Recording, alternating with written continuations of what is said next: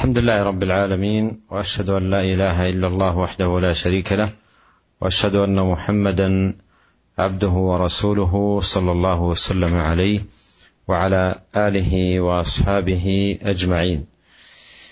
أما بعد قال المصنف رحمه الله تعالى كتاب الفضائل. الفضائل باب عظيم جدا يحتاج إليه المسلم لأن معرفة المسلم بالفضائل بأنواعها نافع له جدا في النشاط على العمل. وهذه الترجمة عقد فيها حقيقة أنواع عديدة وكثيرة في الفضائل فضائل القرآن وفضائل الأذان وفضائل الصلوات فضائل السنن الرواتب. نوع في ذكر الفضائل لأن معرفة الفضائل باب عظيم جدا ومهم للغاية ليكون أنشط للمسلم في العبادة وأعظم في إقباله على الإتيان بها والمحافظة عليها. وبدأ رحمه الله تعالى كتاب الفضائل بفضائل قراءة القرآن الكريم. قال رحمه الله باب فضل قراءة القرآن الكريم. والقرآن الكريم هو كتاب الله المنزل. تكلم الله سبحانه وتعالى به وسمعه جبريل من الله ونزل به إلى نبينا عليه الصلاة والسلام كما قال الله تعالى نزل به الروح الأمين وإنه لتنزيل رب العالمين نزل به الروح الأمين على قلبك لتكون من المنذرين بلسان عربي مبين. وهو كتاب هداية وصلاح للبشرية. إن هذا القرآن يهدي للتي هي اقوم وفي قراءة هذا القرآن شرف عظيم ورفعة لقارئه في دنياه وأخراه. وقد جاءت النصوص العديدة في فضل قراءة القرآن الكريم. ساق المصنف رحمه الله تعالى جملة منها. بدأها بحديث أبي أمامة رضي الله عنه قال سمعت رسول الله صلى الله عليه وسلم يقول اقرأوا القرآن فإنه يأتي يوم القيامة شفيعا لأصحابه رواه مسلم. وهذا فيه حث على العناية بالقرآن قراءة وتدبرا. وفيه هذا الموعود الكريم لمن يعنى بالقرآن قراءة وتدبرا. والبشارة العظيمة بأن القرآن يأتي شافعا له يأتي شافعا له يوم لقاء الله سبحانه وتعالى فهؤلاء الذين اعتنوا بالقرآن فالقرآن يأتي لهم شفيعا يوم القيامة Para pemirsa Radio Roja dan pemirsa para pemirsa TV Roja dimanapun anda berada, kita mulai dengan Kitabul Fadail, kitab yang baru yaitu kitab kitab tentang keutamaan-keutamaan. Dan ini merupakan kitab yang azim ya, yang yang sangat agung yang dibutuhkan oleh setiap muslim karena dengan seorang muslim mengenal tentang bermacam-macam keutamaan ya, maka dia akan lebih semangat dalam beribadah, dia lebih semangat dalam ber, uh, beramal ya. Oleh karenanya tarjamah atau judul yang dibuat oleh Al-Imam Nawawi Kitabul Fadail kalau kita telaah ternyata mencakup banyak sekali dan bermodel bermodel-model fadail-fadail. Ya, Imam Nawawi rahimahullah menyebutkan variasi-variasi tentang uh, keutamaan-keutamaan keutamaan-keutamaan bermacam-macam ibadah. Seperti keutamaan membaca Al-Qur'an, kemudian keutamaan misalnya azan, keutamaan salat-salat sunnah dan yang lainnya. Ya, yang menunjukkan banyak banyak sekali keutamaan-keutamaan yang hendaknya diketahui oleh seorang muslim. Karena dengan mengetahui keutamaan-keutamaan tersebut dia lebih semangat untuk beribadah. Kemudian dia lebih semangat untuk tatkala melaksanakan amalan ibadah tersebut. Dan dia lebih semangat untuk muhafazah yaitu untuk senantiasa kontinu berkesinambungan dalam melaksanakan ibadah-ibadah tersebut dalam melaksanakan amalan-amalan tersebut. Kenapa? Dia tahu tentang keutamaan-keutamaan amalan-amalan yang dia kerjakan tersebut. Dan di awal dari Kitabul Fadail kita masuk dalam bab Fadlu Qiraatil Quran, yaitu bab tentang keutamaan membaca Al-Quran. Al-Quran ya adalah kitabullah, adalah kitab Allah Subhanahu wa taala yang Allah turunkan. Yang Allah Subhanahu wa taala berbicara dengan Al-Qur'an tersebut, kemudian didengar oleh malaikat Jibril, kemudian malaikat Jibril menurunkannya kepada Rasulullah sallallahu alaihi wasallam. Sebagaimana firman Allah Subhanahu wa taala, "Wa innahu latanzilu rabbil alamin, nazala bihi ruhul amin ala qalbika litakuna minal munzirin bilisanin arabiyyin mubin." Sungguhnya Al-Qur'an adalah diturunkan dari Rabbul Alamin kemudian dibawa oleh malaikat Jibril, diturunkan kepada ala qalbika ala kepada hati Nabi Muhammad sallallahu alaihi wasallam agar Nabi Muhammad sallallahu alaihi wasallam menjadi uh, pemberi peringatan bilisanin arabiyyin mubin dengan bahasa Arab yang jelas. Kemudian Al-Qur'an merupakan merupakan kitab hidayah yang merupakan kitab hidayah. Sebagaimana Allah Subhanahu wa taala berfirman inna hadzal qur'an yahdi lillati hiya aqwam. Bahwasanya Al-Qur'an ini memberi petunjuk kepada yang terbaik oleh karenanya barang siapa membaca Al-Quran, maka dia akan mendapatkan keutamaan yang besar. Kemudian dia akan mendapatkan apa? Rif'ah di dunia wal akhirah. Dia, dia akan diangkat derajatnya oleh Allah Subhanahu wa taala di dunia terlebih-lebih lagi di akhirat. Hadis yang pertama yang dibawakan oleh Al-Imam Nawawi rahimahullah yaitu dari sahabat Abu Umamah radhiyallahu taala anhu beliau berkata Sami'tu Rasulullah sallallahu alaihi wasallam yaqul Iqra'ul Qur'ana fa innahu ya'ti yaumal qiyamati syafi'an li ashabihi Rawahu Muslim. Aku mendengar Rasulullah SAW bersabda, bacalah Al-Quran. Sungguhnya Al-Quran akan datang pada hari kiamat sebagai pemberi syafaat bagi orang-orang yang membaca Al-Quran. Hadis ini hadis yang sahih yang diriwayatkan oleh Imam Muslim. Dalam hadis ini, ya Rasulullah Wasallam memberi motivasi dan dorongan untuk memberi perhatian terhadap Al-Quran. Ya, Rasulullah Wasallam menjelaskan, memberi kabar gembira bahwasanya orang yang beri perhatian terhadap Al-Quran, sahibul Quran, memberi perhatian terhadap Al-Quran, maka Al-Quran akan datang memberi syafaat baginya pada hari kiamat kapan tatkala dia bertemu dengan Allah Subhanahu wa taala. Dan ini merupakan kabar gembira yang sangat indah bagi orang-orang yang memberi inayah, memberi perhatian terhadap Al-Qur'an dengan bacanya, dengan mentadaburinya, Al-Qur'an tersebut akan memberi syafaat bagi dia pada hari kiamat kelak. قال رحمه الله تعالى وعن النواس بن سمعان رضي الله عنه قال سمعت رسول الله صلى الله عليه وسلم يقول يؤتى يوم القيامة بالقرآن وبالقرآن وأهله الذين كانوا يعملون به في الدنيا. تقدمهم سورة البقرة وآل عمران تحاجان عن صاحبهما. رواه مسلم. وهذا الحديث من جملة الأحاديث العظيمة الواردة في فضل قراءة القرآن الكريم وتدبره. وقوله في هذا الحديث تحاجان عن صاحبهما أي تدافعان عنه من المحاجة التي هي إظهار الحجة. وهذه فضيلة عظيمة لمن يعتني بالقرآن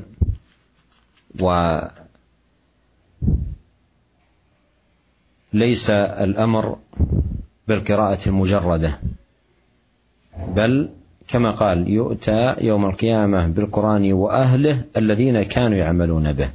وهذه فائدة مهمة جدا. وهو يوضح لنا من هم أهل القرآن. فليس أهل القرآن من يحفظونه فقط وإنما أهل القرآن الذين هم أهل الله وخاصته الذين يعملون بالقرآن. ولهذا قال وأهله الذي الذين كانوا يعملون به في الدنيا. لم يقل وأهله الذين يحفظونه أو أهل الذين يكثرون من قراءته. وإنما خص العمل لأن هذا هو مقصود القرآن. فإن القرآن الكريم أنزل ليعمل به. فمن عمل بالقرآن وكان من أهله عملا به واستمساكا واتباعا لما جاء فيه فان فإنه يأتي يوم القيامة آه، تقدمه سورة البقرة وآل عمران تحاجان أي تدافعان عن صاحبهما. وهذا أيضا فيه فضل هاتين السورتين وما لهما من خصوصية عظيمة سورة البقرة وسورة آل عمران. Kemudian hadis berikutnya dari sahabat Nawas bin Sam'an radhiyallahu taala anhu, beliau berkata, "Sami'tu Rasulullah sallallahu alaihi wasallam yaqul, aku mendengar Rasulullah sallallahu alaihi wasallam bersabda, "Yu'ta yaumal qiyamati bil Qur'an." Pada hari kiamat didatangkan ya Al-Qur'an wa ahlihi alladziina kanu ya'maluna bihi. Demikian juga orang-orang ashabul Quran, sahibul Quran yang mereka mengamalkan Al-Quran tersebut di dunia, ya, yaitu Al-Quran didatangkan demikian juga orang-orang yang mengamalkan Al-Quran tatkala di dunia. Takdumuhu suratul Baqarati wa Ali Imran tuhajani an sahibihima. Maka orang yang uh, melaksanakan atau mengamalkan isi dari Al-Quran, maka di depan dia ada Al-Baqarah, surat Al-Baqarah dan surat Ali Imran. Ternyata surat Al-Baqarah dan surat Ali Imran telah mendahulunya. Surat Al-Baqarah dan surat Imran tuhajani an sahibihima, yaitu membela dia membela orang yang membaca surat Al-Baqarah dan surat Ali Imran. Hadis ini hadis yang sahih yang diriwayatkan oleh Al-Imam Muslim dalam sahihnya. Para pemirsa Roja TV dan para pendengar Radio Roja di mana pun Anda berada, hadis ini termasuk dari uh, kumpulan hadis-hadis yang agung yang datang dalam menjelaskan tentang keutamaan baca Al-Quran dan keutamaan mentadaburi Al-Quran dan uh, keutamaan orang-orang yang mengamalkan Al-Quran. Di sini disebutkan bahwasanya akan di hari kiamat kala ya surat Al-Baqarah dan surat Al-Imran datang mendahului orang yang membaca surat Al-Imran dan surat Al-Baqarah. Kenapa mereka berdua mendahului? Mereka membela orang yang membacanya tatkala di dunia. Ya jadi, jadi sabda Nabi Shallallahu alaihi wasallam tuhajani an sahibihima tuhajani artinya membela ya. Jadi tuhajani artinya mereka berdua izharul hujjah menampakkan hujjah ya menampakkan dalil dan bukti untuk membela orang yang membaca mereka berdua tatkala di dunia. Dan ini merupakan keutamaan yang agung bagi orang yang memberi perhatian khusus terhadap Al-Quran. Ya, tapi perlu diingat, perkaranya bukan hanya sekedar membaca Al-Quran. Ada sebagian orang menyangka hanya sekedar membaca Al-Quran. Tidak. Yang dimaksud dalam hadis ini, ya orang baca Al-Quran dan mengamalkannya. Ya, dan ini merupakan faedah yang penting dari hadis ini menjelaskan kepada kita siapa yang dimaksud dengan ahlul Quran. Yang dimaksud dengan Al-Quran, ahlullahi wa khasatuhu, ya orang yang spesial yang ya, ya, yang merupakan ahlul Quran. Ternyata dalam hadis ini dijelaskan yang dimaksud dengan ahlul Quran bukanlah orang yang sekedar menghafalkan Al-Quran. Dan dan dan bukan pula yang dimaksud dengan Al-Quran, ahlul Quran yaitu orang yang sekedar banyak baca Al-Quran. Tetapi yang dimaksudkan dengan Al-Quran, Ahlul Quran, yaitu orang-orang yang mengerjakan isi Al-Quran tersebut. Kenapa? Kenapa? Karena Al-Quran diturunkan liyu'malabih untuk dikerjakan. Barang siapa yang mengamalkan isi Al-Quran, berpegang teguh dengan isi Al-Quran, maka dia akan dibela oleh Al-Quran. Dan dalam hadis ini juga eh, ada eh, penjelasan tentang keutamaan baca surat Al-Baqarah dan surat Ali Imran, karena kedua surat ini akan membela orang yang bacanya dan mengamalkannya tatkala di dunia. قال رحمه الله تعالى وعن عثمان بن عفان رضي الله عنه قال قال رسول الله صلى الله عليه وسلم خيركم من تعلم القرآن وعلمه رواه البخاري. وهذا فيه أيضا فضيلة عظيمة لمن يعتني بالقرآن تعلما وتعليما بأن له هذا الوصف العظيم وهو الخيرية وأنه خير الناس.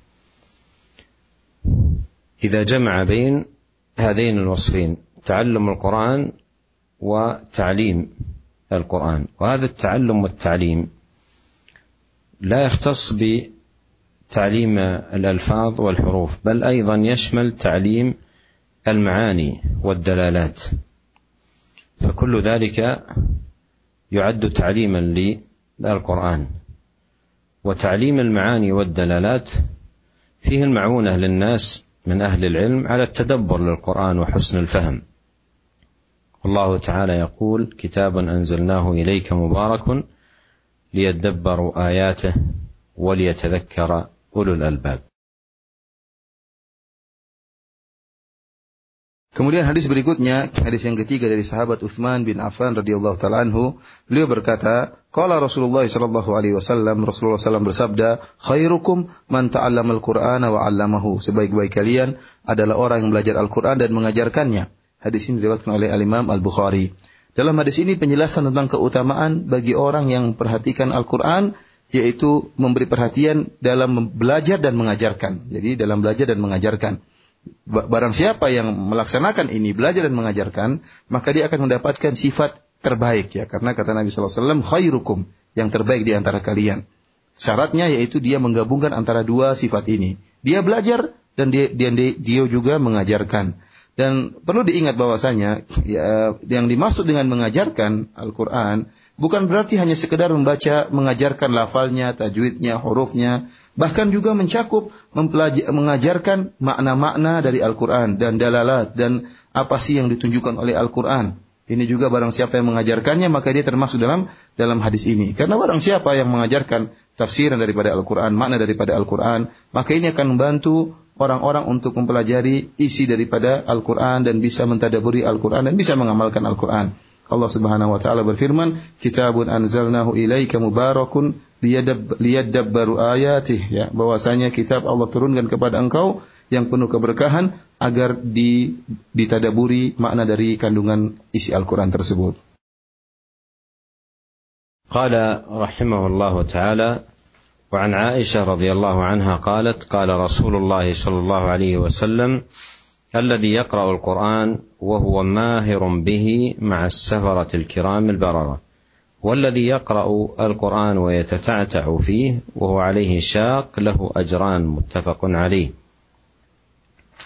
قوله الماهر بالقرآن أي المتقن والمجيد لقراءة القرآن فمثوبته أنه مع السفرة الكرام البررة أي مع الملائكة المقربين.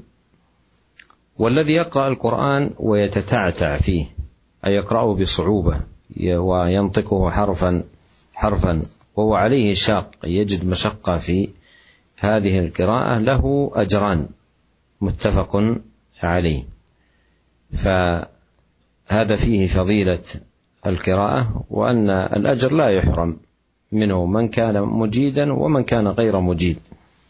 والمجيد الذي يتتعتع له أجران المجيد غير المجيد الذي يتتعتع له أجران. أجر للقراءة وأجر لهذه المجاهدة والمشقة التي يجدها وفي قراءة القرآن. Hadis berikutnya dari Ummul Mukminin Aisyah radhiyallahu taala anha, beliau berkata, Qala Rasulullah sallallahu alaihi wasallam, Rasulullah SAW bersabda, "Alladzi yaqra'ul Qur'ana wa huwa mahirun bihi ma'a safaratil kiramil bararah." Orang yang baca Al-Qur'an dalam kondisi dia mahir ya, ya dia dia pandai dalam baca Al-Qur'an, maka dia akan bersama para malaikat yang mulia yang baik. Walladzi yaqra'ul Qur'an wa yatata'ta'u fihi dan orang baca Al-Qur'an dalam keadaan sulit, wa huwa alaihi syaqun lahu ajran. Yaitu dia sulit membaca Al-Qur'an tersebut maka dia akan mendapatkan dua pahala. Hadis ini diriwayatkan oleh Imam Bukhari dan Imam Muslim. E, maksud dari kalimat mahir wa huwa mahir barang saya baca Al-Qur'an dalam kondisi mahir yaitu dia pandai dalam baca Al-Qur'an ya. Dia baca Al-Quran dengan begitu mudahnya dengan uh, penyampaian yang yang baik ya pembacaan yang baik. Dia mendapatkan pahala yang luar biasa yaitu bersama para malaikat para malaikat al-muqarrabin, para malaikat yang didekatkan kepada Allah Subhanahu wa taala. Demikian juga orang yang baca Al-Qur'an wa yatata'u, yaitu orang yang sulit baca Al-Qur'an, ya mengeluarkan huruf-huruf Al-Qur'an dengan begitu sulit ya, maka dia juga mendapatkan pahala. Dia mendapatkan pahala. Oleh karenanya orang baca Al-Qur'an pasti dapat pahala. Ya, baik yang mahir baca Quran maupun yang sulit baca Quran juga mendapatkan pahala. Bahkan orang yang sulit baca Quran mendapatkan pahala dua. Pertama pahala karena baca Al-Quran, yang kedua karena pahala dia bermujahadah, bersusah payah untuk bisa membaca Al-Quran. قال رحمه الله تعالى وعن ابي موسى الاشعري رضي الله عنه قال قال رسول الله صلى الله عليه وسلم مثل المؤمن الذي يقرا القران مثل الاترجه ريحها طيب وطعمها طيب ومثل المؤمن الذي لا يقرأ القران كمثل التمرة لا ريح لها وطعمها حلو. ومثل المنافق الذي يقرأ القرآن كمثل الريحانة ريحها طيب وطعمها مر. ومثل المنافق الذي لا يقرأ القرآن كمثل الحنظلة ليس لها ريح وطعمها مر.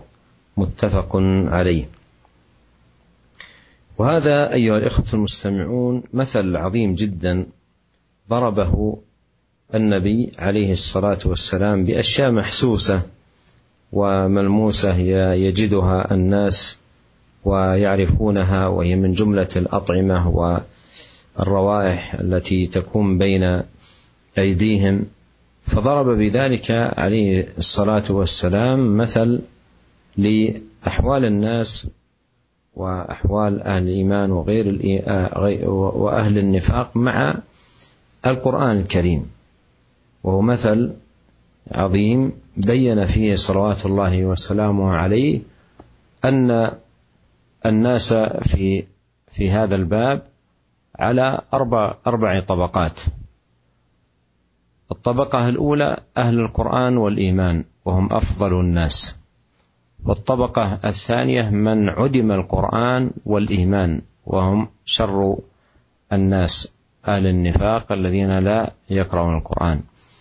والطبقة الثالثة من أوتي قرآنا ولم يؤت إيمانا وهذا المنافق الذي يقرأ القرآن ويحسن في تلاوته وترتيله لكنه ليس من أهل القرآن.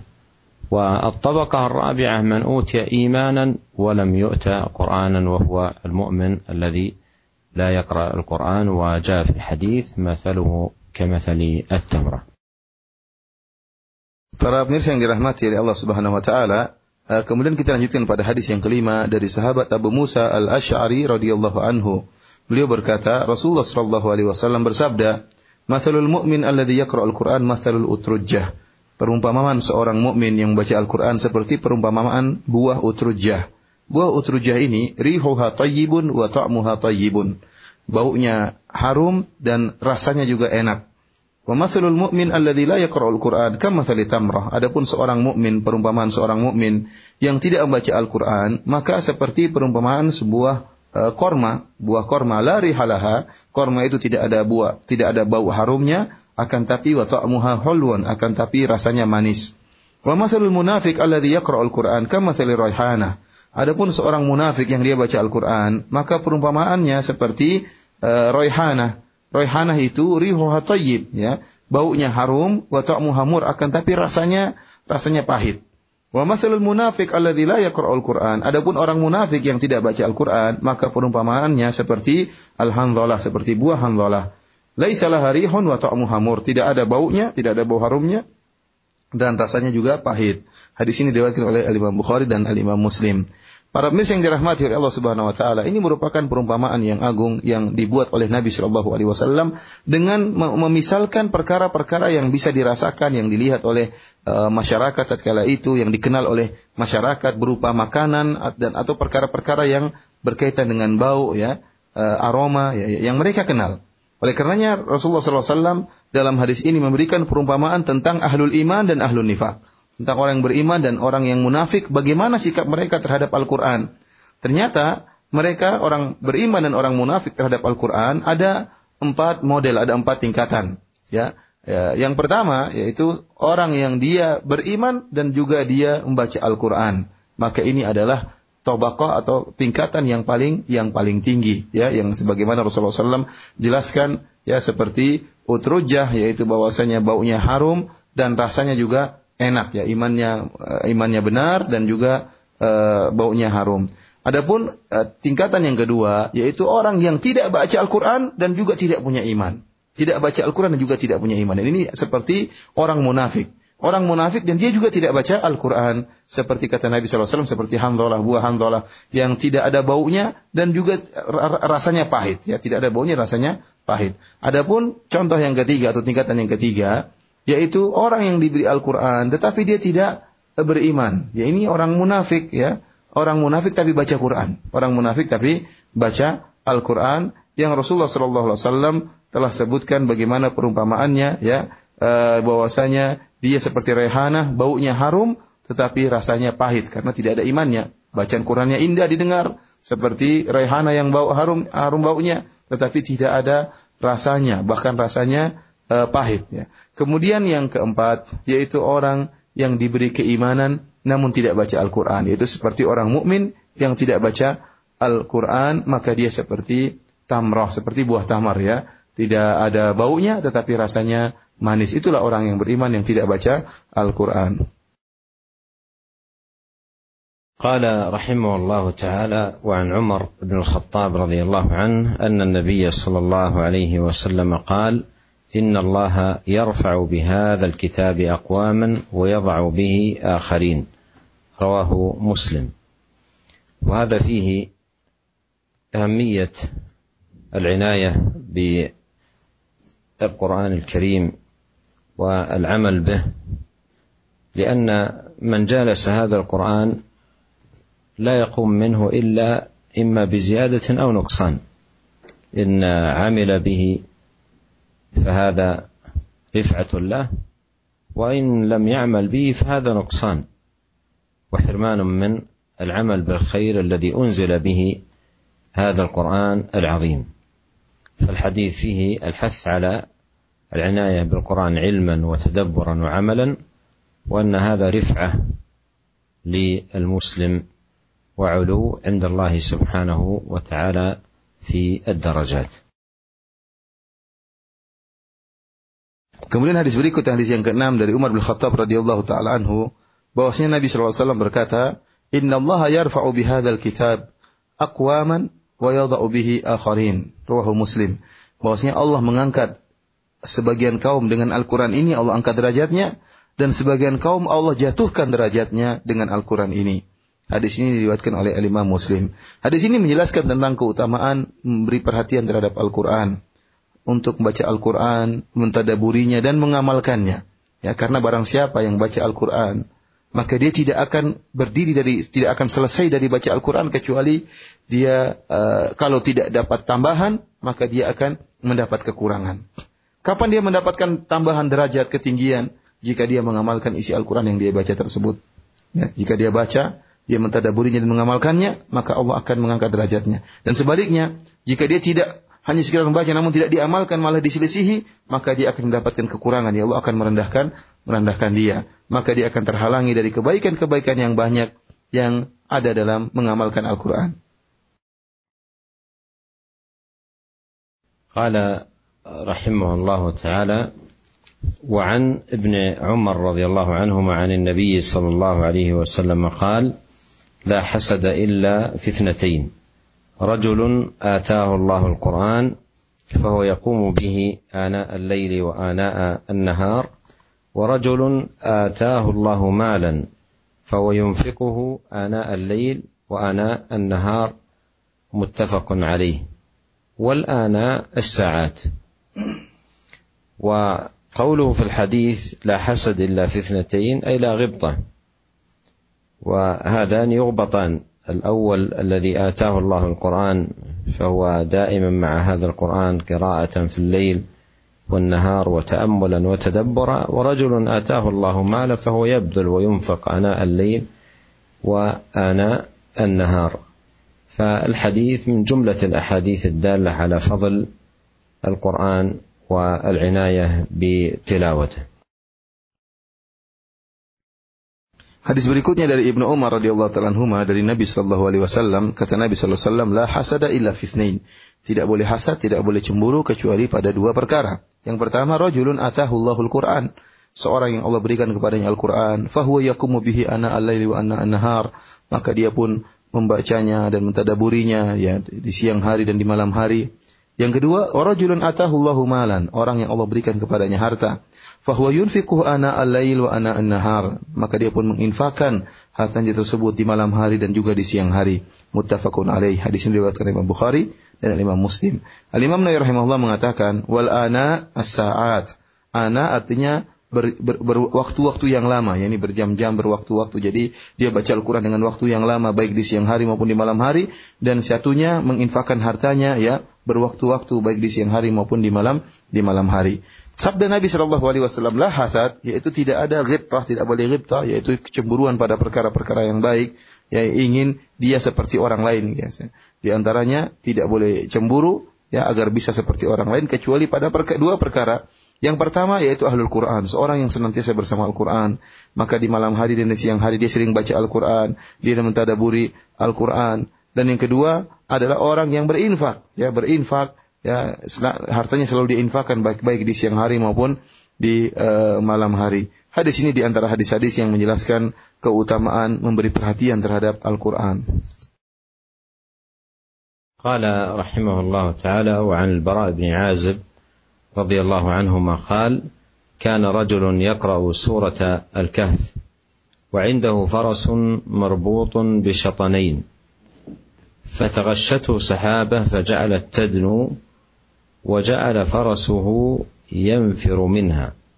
فلما أصبح أتى النبي صلى الله عليه وسلم فذكر ذلك له فقال تلك السكينة تنزلت للقرآن متفق عليه. قال الشطن بفتح الشين المعجمة والطاء المهملة الحبل. وهذا الحديث أيضا فيه فضل آه، قراءة القرآن وأنه يترتب عليه نزول السكينة وأن السكينة تتنزل لقراءة القرآن. وهذا من نعم الله سبحانه وتعالى العظيمة على أهل القرآن أن السكينة تنزل عليهم وتصبح أيضا وصفا لهم فيكونون أهل طمأنينة وسكينة ووقار بما أكرمهم الله سبحانه وتعالى من عناية بالقرآن تلاوة وتدبرا. وفي هذا أيضا هذه القصة العجيبة التي حصلت لهذا الصحابي رضي الله عنه البراء كان يذكر رجلا القصة التي حصلت لرجل قال كان يقرأ سورة الكهف وعنده فرس مربوط بشطن بشطنين والشطن هو الحبل فتغشته أي غطته سحابة فجعلت تدنو وجعل فرسه ينفر منها فلما اصبح اتى النبي فذكر صلى الله عليه وسلم فذكر له ذلك فقال تلك السكينه تنزلت لي للقران Kemudian hadis berikutnya dari Al-Bara bin Azib radhiyallahu taala anhuma, dia berkata, ada seorang yang membaca Al-Qur'an yaitu membaca surat Al-Kahfi.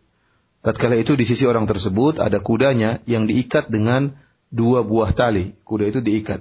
Fataghasyathu sahabatun tiba-tiba di atas dia ada sebuah awan, sebuah awan. Faja'ala tadnu, tadnu dan awan itu mulai semakin menurun, ya, semakin turun mendekatinya. Waja'ala farasuhu yanfiru minha Sementara kudanya tadi yang terikat berusaha untuk kabur, berusaha untuk lari dari awan tersebut. Tatkala di pagi hari, maka orang ini mendatangi Nabi Shallallahu Alaihi Wasallam dan menjelaskan apa yang terjadi. Maka Rasulullah SAW berkata, "Tilka sakinatu tanazzalat lil Quran." Itu adalah ketenangan yang turun karena Al-Quran yang dibaca. Hadis ini diriwayatkan oleh Imam Bukhari dan Imam Muslim. Syaitan kata Imam Muslim, syaitan maknanya adalah tali. Para pemirsa yang dirahmati oleh Allah Subhanahu wa taala, hadis ini juga menjelaskan tentang keutamaan baca Al-Qur'an. Bahwasanya orang baca Al-Qur'an ya akan mendatangkan ketenangan bagi dirinya. Dan ini merupakan karunia Allah Subhanahu wa taala yang agung kepada orang-orang yang suka baca Al-Qur'an. Kenapa ketenangan akan turun kepada mereka yang baca Al-Qur'an dan akhirnya ketenangan tersebut pun menjadi sifat mereka ya mereka adalah ahlu tumanina wal waqar orang baca Al-Qur'an lebih tenang lebih Ya, apa namanya tentram hatinya. Kenapa Allah turunkan ketenangan bagi bagi mereka? Ya kenapa Allah memberikan mereka kemuliaan untuk membaca Al-Quran ya dan juga berusaha untuk mentadaburi Al-Quran. Dan dalam hadis ini Al-Bara bin Azib menceritakan kisah yang menakjubkan tentang seorang baca surat Al-Kahfi sementara di samping dia ada kudanya yang sedang diikat dengan dua tali akan tapi tiba-tiba datang sebuah awan gundukan awan di atas kepala orang tersebut, kemudian semakin turun dan turun karena dia baca Al-Quran. Awan tersebut mendekati bacaan Al-Quran, sementara kudanya pun e, lari, berusaha lari di awan tersebut. Ternyata setelah ditanyakan kepada Nabi di pagi hari, Nabi menjawab, Tilka sakinatu tanazzalatil Quran. Sungguhnya itulah ketenangan yang turun karena Al-Quran yang dibaca.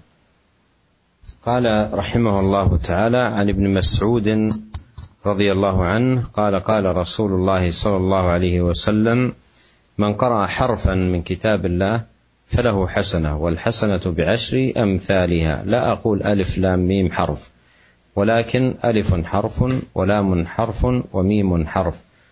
رواه الترمذي وقال حديث حسن صحيح. وهذا فيه الأجر العظيم في قراءة القرآن وأن القراءة وأن القراءة كلما كثرت عظم الأجر بعدد حروف ما يقرأ من كتاب الله سبحانه وتعالى. وكلمة ألف لام ميم هذه تتكون من ثلاث حروف والحرف الواحد فيه عشر حسنات. والحسنة كل حرف فيه حسنة والحسنة بعشر أمثالها فهذا يفيد الثواب العظيم الذي يحوزه ويحصله من يعتني بالقرآن ويكثر من قراءته. Hadis berikutnya dari sahabat Ibnu Mas'ud radhiyallahu taala anhu, beliau berkata, Rasulullah SAW bersabda, "Man qara'a harfan min kitabillah falahu hasanah." Barang siapa yang baca satu huruf dari dari Al-Qur'an, maka dia mendapatkan satu kebaikan. Wal hasanatu bi asyri amsalihah dan satu kebaikan akan dibalas oleh Allah Subhanahu wa taala dengan sepuluh kali lipat. La aqulu alif lam mim harfun. Aku tidak mengatakan alif lam mim satu huruf. Walakin alifun harfun akan tapi huruf alif itu satu huruf wa lamun harfun dan lam juga satu huruf, wa mimun harfun dan mim juga satu huruf. Hadis ini diriwayatkan oleh Imam Tirmidzi dan beliau berkata hadisun hasanun sahih, hadis yang hasan sahih. Para pemirsa yang dirahmati oleh Allah Subhanahu wa taala, hadis Ibnu Mas'ud ini menjelaskan tentang pahala yang besar bagi orang baca Al-Qur'an. Bahwasanya yang baca Al-Qur'an semakin banyak dibaca, semakin banyak pahala yang akan di, diperoleh. Kemudian pahalanya besar, ya. Barang siapa baca alif lam mim itu satu kata, ya satu kata, tapi ternyata terbuat dari ter, terdiri dari tiga huruf. Rasulullah SAW mengatakan alif lam mim bukan satu kata, bukan satu pahala, tetapi alif satu pahala, lam satu pahala, mim satu pahala. Oleh karenanya alif lam mim mendapatkan tiga kebaikan, ya. Dan Rasulullah SAW menjelaskan bahwasanya satu kebaikan dilipat gandakan oleh Allah Subhanahu wa taala menjadi sepuluh kali lipat. Oleh karenanya barang siapa yang sering baca Al-Qur'an, maka dia akan mendapatkan pahala yang dilipat gandakan dan banyak dari Allah Subhanahu wa taala. قال رحمه الله تعالى عن ابن عباس رضي الله عنهما قال قال رسول الله صلى الله عليه وسلم إن الذي ليس في جوفه شيء من القرآن كالبيت الخرب رواه الترمذي وقال حديث حسن صحيح. وهذا أيضا من جملة الفضائل فضائل القرآن. وأن قراءته والعناية بفهمه تعمر القلب بالنور والضياء والإيمان واذا خلا القلب من القران كان كما جاء الوصف في هذا الحديث كالبيت الخرب Hadis berikutnya dari Ibnu Abbas radhiyallahu taala anhuma, beliau berkata, Rasulullah SAW bersabda, "Innal ladzi laisa fi jawfihi syai'un minal Qur'an kal baitil kharib." Sungguhnya orang yang dalam dalam dirinya tidak ada sedikit pun dari Al-Qur'an, maka seperti rumah yang rusak, rumah yang rusak. Hadis ini diriwayatkan oleh uh, Imam Tirmidzi seperti rumah yang runtuh dan Imam Tirmidzi mengatakan hadisun hasanun sahih, hadis yang hasan sahih. Hadis ini juga termasuk hadis-hadis yang menjelaskan tentang keutamaan baca Al-Qur'an. Bahwasanya membaca Al-Qur'an, berusaha mentadaburi maknanya, berusaha memahami maknanya, akan mengisi hati dengan cahaya, akan mengisi hati pembacanya dengan apa? Dengan keimanan. Oleh karenanya barang siapa yang tidak baca Al-Qur'an, ya hatinya akan kering. Ya, ibarat rumah yang rusak kata Nabi Shallallahu alaihi wasallam karena tidak ada cahaya dan tidak ada keimanan dalam hatinya. قال رحمه الله تعالى عن عبد الله بن عمرو بن العاص رضي الله عنهما عن النبي صلى الله عليه وسلم قال يقال لصاحب القرآن اقرأ وارتق ورتل كما كنت ترتل في الدنيا فإن منزلتك عند آخر آية تقرأها. رواه أبو داود والترمذي وقال حسن صحيح. وهذا أيضا من الأحاديث في فضائل القرآن الكريم وأن القرآن علو لصاحبه ورفعة في جنات النعيم وأنه يقال له يوم القيامة اقرأ ورتل يقال له اقرأ وارتق أي اصعد في منازل الجنة ودرجاتها ورتل كما كنت ترتل في الدنيا. فإن منزلتك أي في الجنة عند آخر آية تقرأها. وهذا فيه أن من موجبات وأسباب الرفعة في الدرجات في الجنة العناية بهذا القرآن. والله يقول ولكل درجات مما عملوا وليوفيهم أعمالهم وهم لا يظلمون. Kemudian uh, hadis yang terakhir dari bab ini dari sahabat Abdullah bin Amr bin Al-As radhiyallahu taala anhuma dari Nabi Shallallahu alaihi wasallam bahwasanya Rasulullah SAW bersabda, "Yuqalu li sahibil Qur'an," dikatakan kepada orang yang baca Quran, ya, yang menggaji Quran dan mengamalkannya, "Iqra wartaqi warattil kama kunta turattilu fid dunya." Bacalah Al-Qur'an dan naiklah engkau ya, tinggikanlah tinggilah derajatmu dan bacalah Al-Qur'an sebagaimana engkau membacanya tatkala di dunia. Fa inna manzilataka inda akhiri ayatin takra'uha. Sungguhnya kedudukanmu di surga ya sesuai dengan akhir ayat yang kau baca tatkala di di dunia. Hadis ini diriwayatkan oleh uh, yang yang terakhir kau baca. Ini adalah riwayat Abu Dawud dan Tirmidzi dan uh, Tirmidzi mengatakan hasanun sahih. Para pemirsa yang dirahmati oleh Allah Subhanahu wa taala, hadis ini juga termasuk hadis-hadis yang menjelaskan keutamaan Al-Qur'an. Bahwasanya Al-Qur'an akan meninggikan pembaca Al-Qur'an. Orang yang ahlul Quran, bacanya, mengamalkannya akan ditinggikan oleh Al-Quran. Rif'atun fil jannah. Dan dia akan diangkat ya di surga semakin tinggi. Semakin dia baca, banyak baca, semakin tinggi. Oleh karenanya eh, di, di, dalam hadis ini dikatakan kepada dia, Iqra wartaqi waratil kama kunta turatil fid dunya.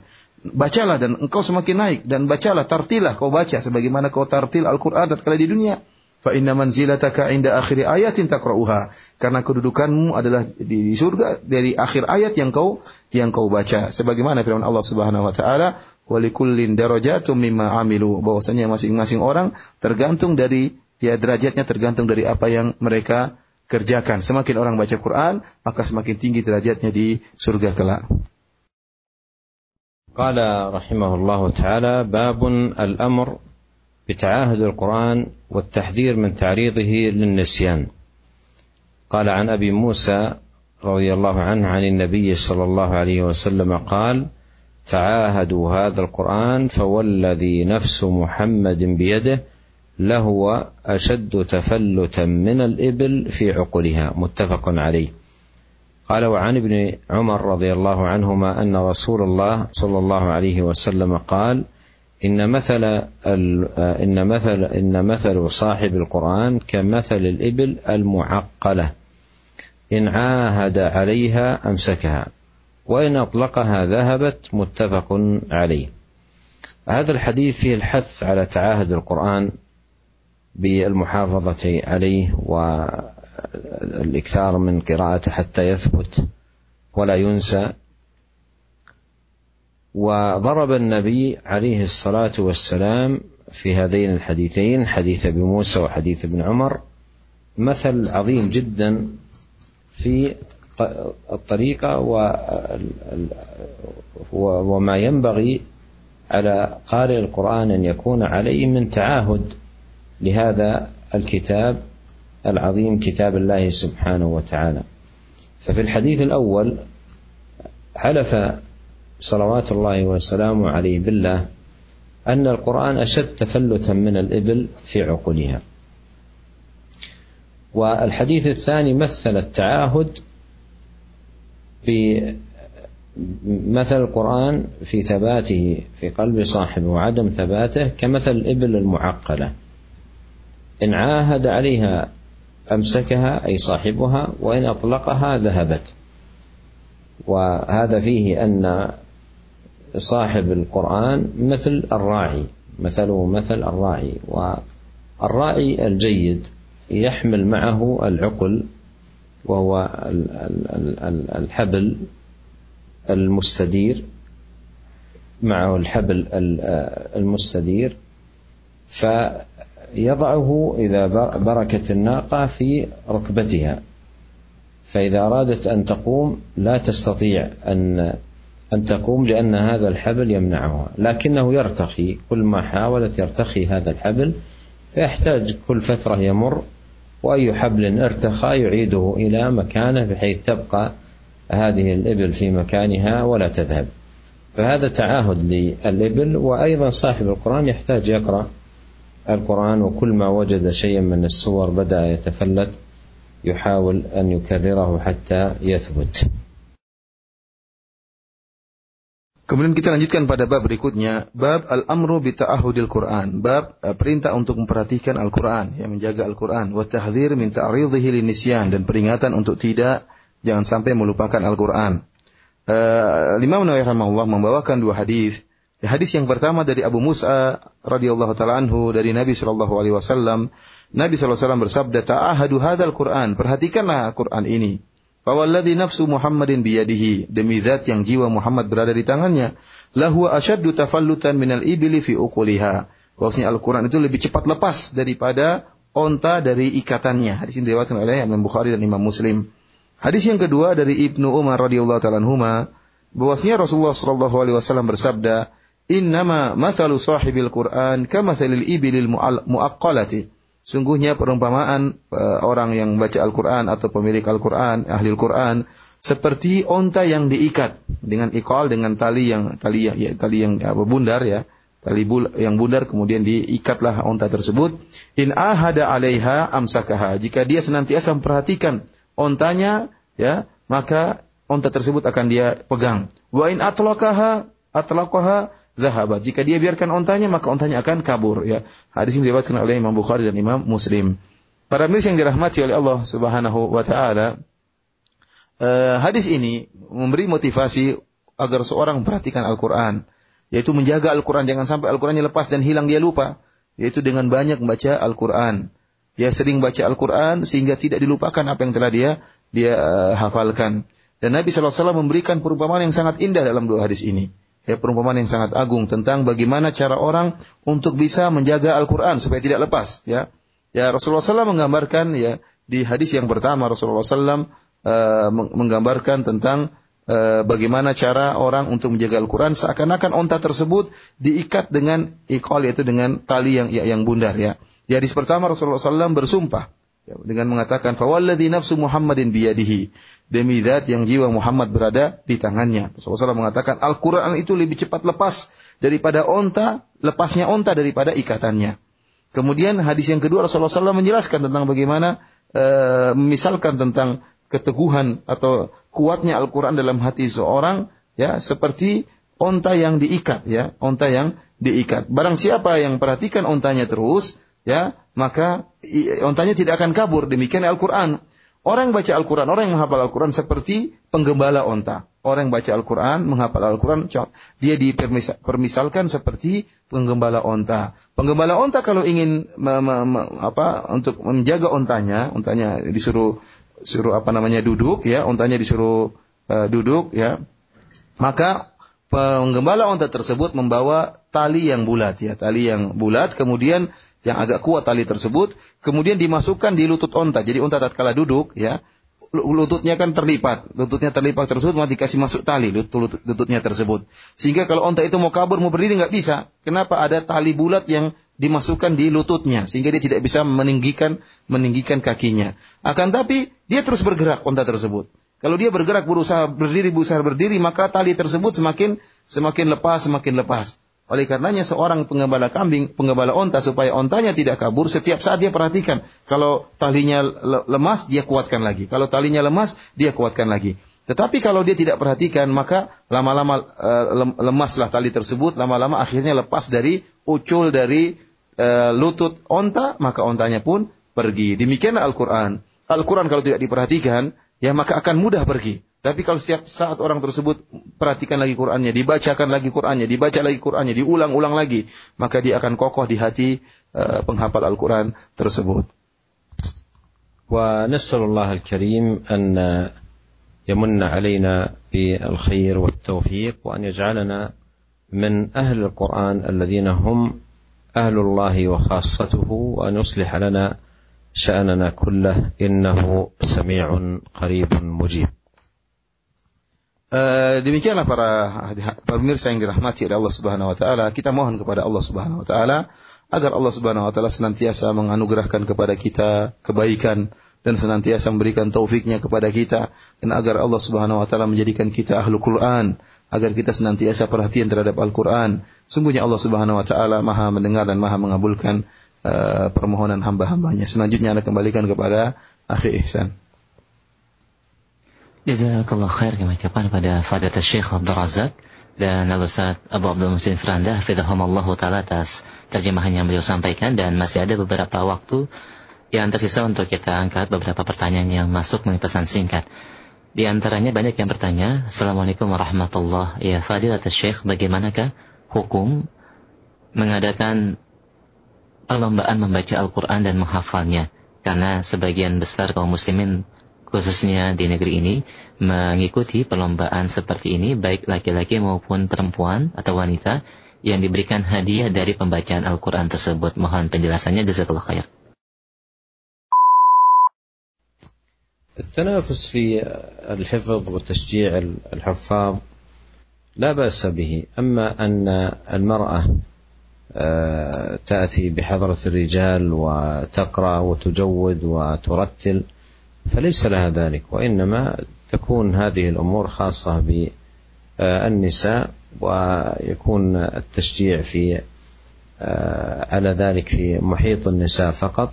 أما أن تأتي عند الرجال فلا يجوز لها ذلك بحيث تقف أمامهم وترتل و وتجود القرآن. وإنما هذا يكون من المرأة بحضرة النساء ولا مانع أن يقام لهن برامج واشياء تكون خاصه بهن Syekh menjelaskan bahwasanya uh, ber, ber, saling bersemangat berlomba ya untuk bisa menghafal Quran atau membaca Al-Quran dengan baik. Ini tidak mengapa ya.